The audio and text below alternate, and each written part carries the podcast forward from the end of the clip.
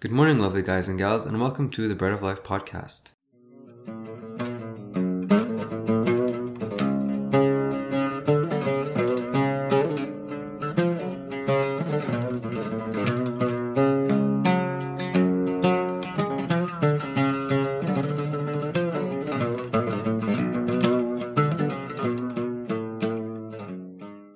Alright, so last week we finished up our discussion on the Pauline epistle, the prayers, and the procession around the altar, the sanctuary, around the church. We mentioned the priest censing the other clergy members, the faithful around the church, the relics of the saints, if there are any in the church. All of these things, we, we went through it and we discussed or we debunked some of the, the contemplations and, and more of the functionality of it. And today we're going to discuss the hymns of the censer, the hymns that are usually chanted around this time. So the original hymn of the censer, the most ancient one, the old one, the authentic one, is You are the censer made of pure gold, carrying the blessed and live coal. That is Entote Tishori, which is today sung during the weekdays of the Great Lent. We mentioned this before, and we're going to mention it over and over again, time and time again. During the most solemn and reverent occasions, the ancient rite is preserved. And this is a key example of that being played out.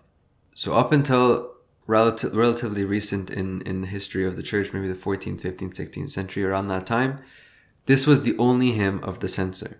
And interestingly enough, this is also found somewhere else in our liturgical writings.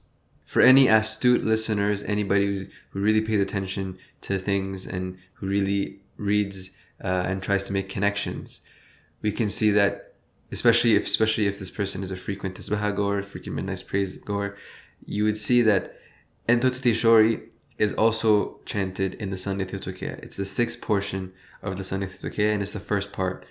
So the entire text up until the refrain goes as follows You are the censer made of pure gold, carrying the blessed and live coal that is taken from the altar to purge the sins and take away the iniquities, which is God the Word, who is incarnate of you and offered himself as incense to God his Father. So that's the original, the, the, the, more complete text of this hymn.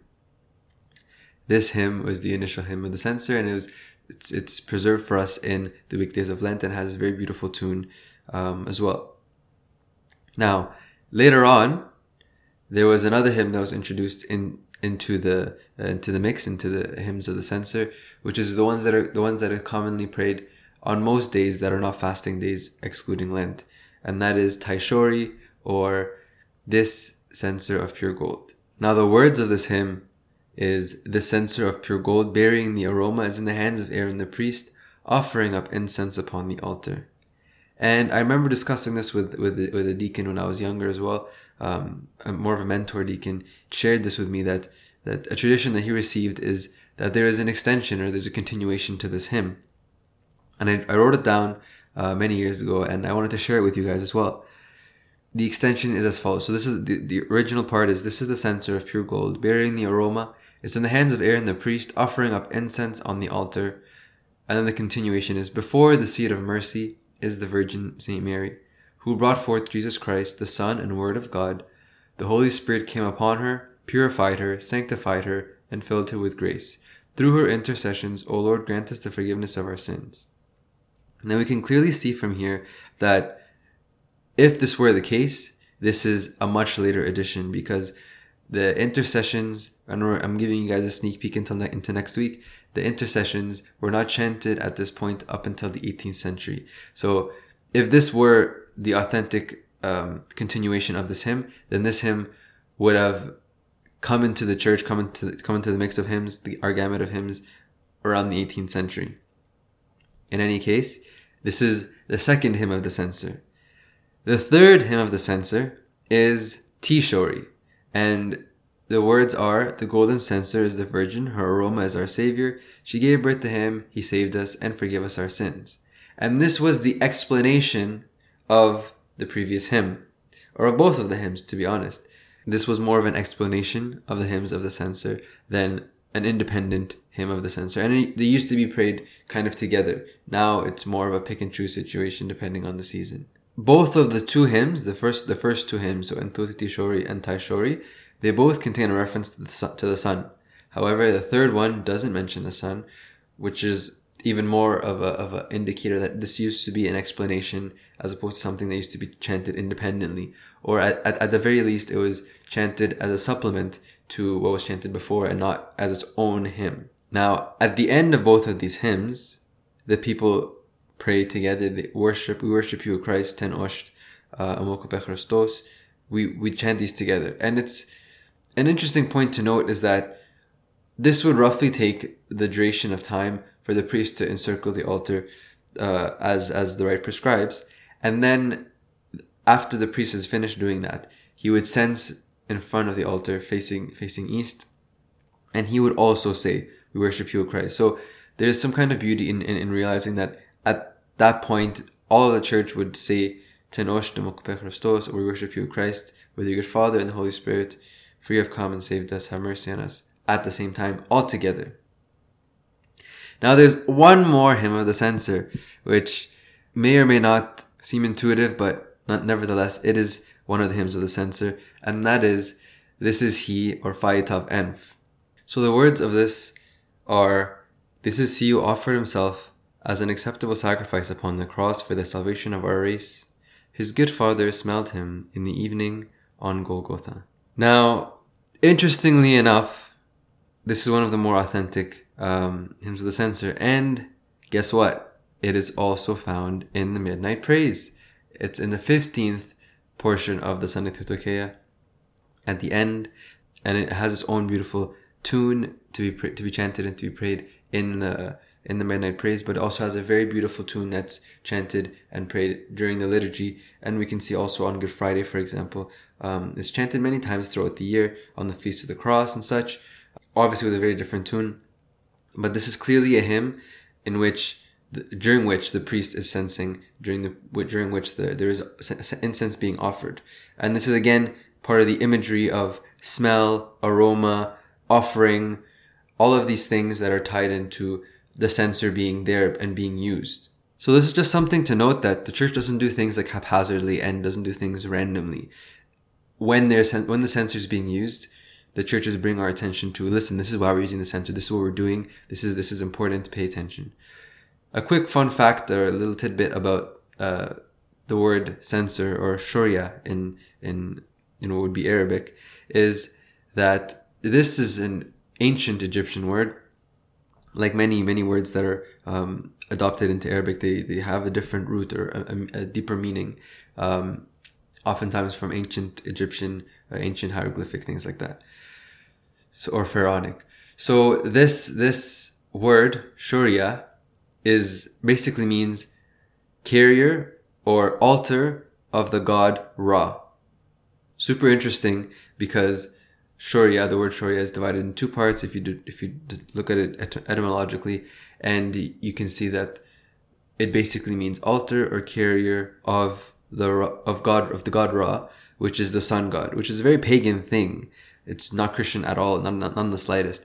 But it's interesting to see that the adaptation of this altar of the god Ra, which is probably a, a bowl that the people used to offer incense in, that was adopted into the uh, Coptic Orthodox Church and preserved this this this Egyptian flavor, this this authentically purely Egyptian flavor was preserved. And there are many instances where the Coptic Church is influenced by um, pharaonic uh, influences.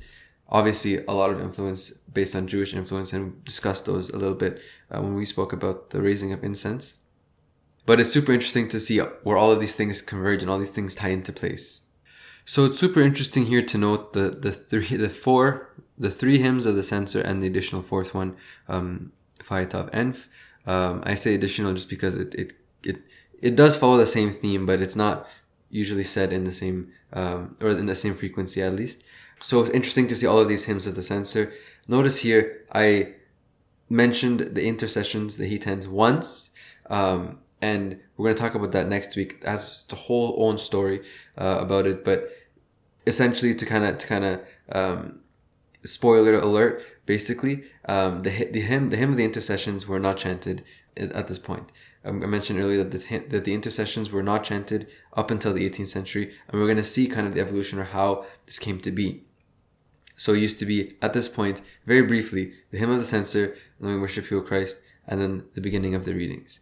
Now, if we look at um, today's rite, we can see in Coptic Reader, for example, there is a lot of Pauline responses and all these things, uh, hymns that are venerating or um, or in honor of the patriarch. There's hymns like Iachepi, Timitis Noti, um, all these things. I'm not quite sure where these quote unquote patriarchal hymns came from, and uh, that that requires further investigation. But at this point, we know that there is the hymn of the censer, and then the Pauline epistle is right after.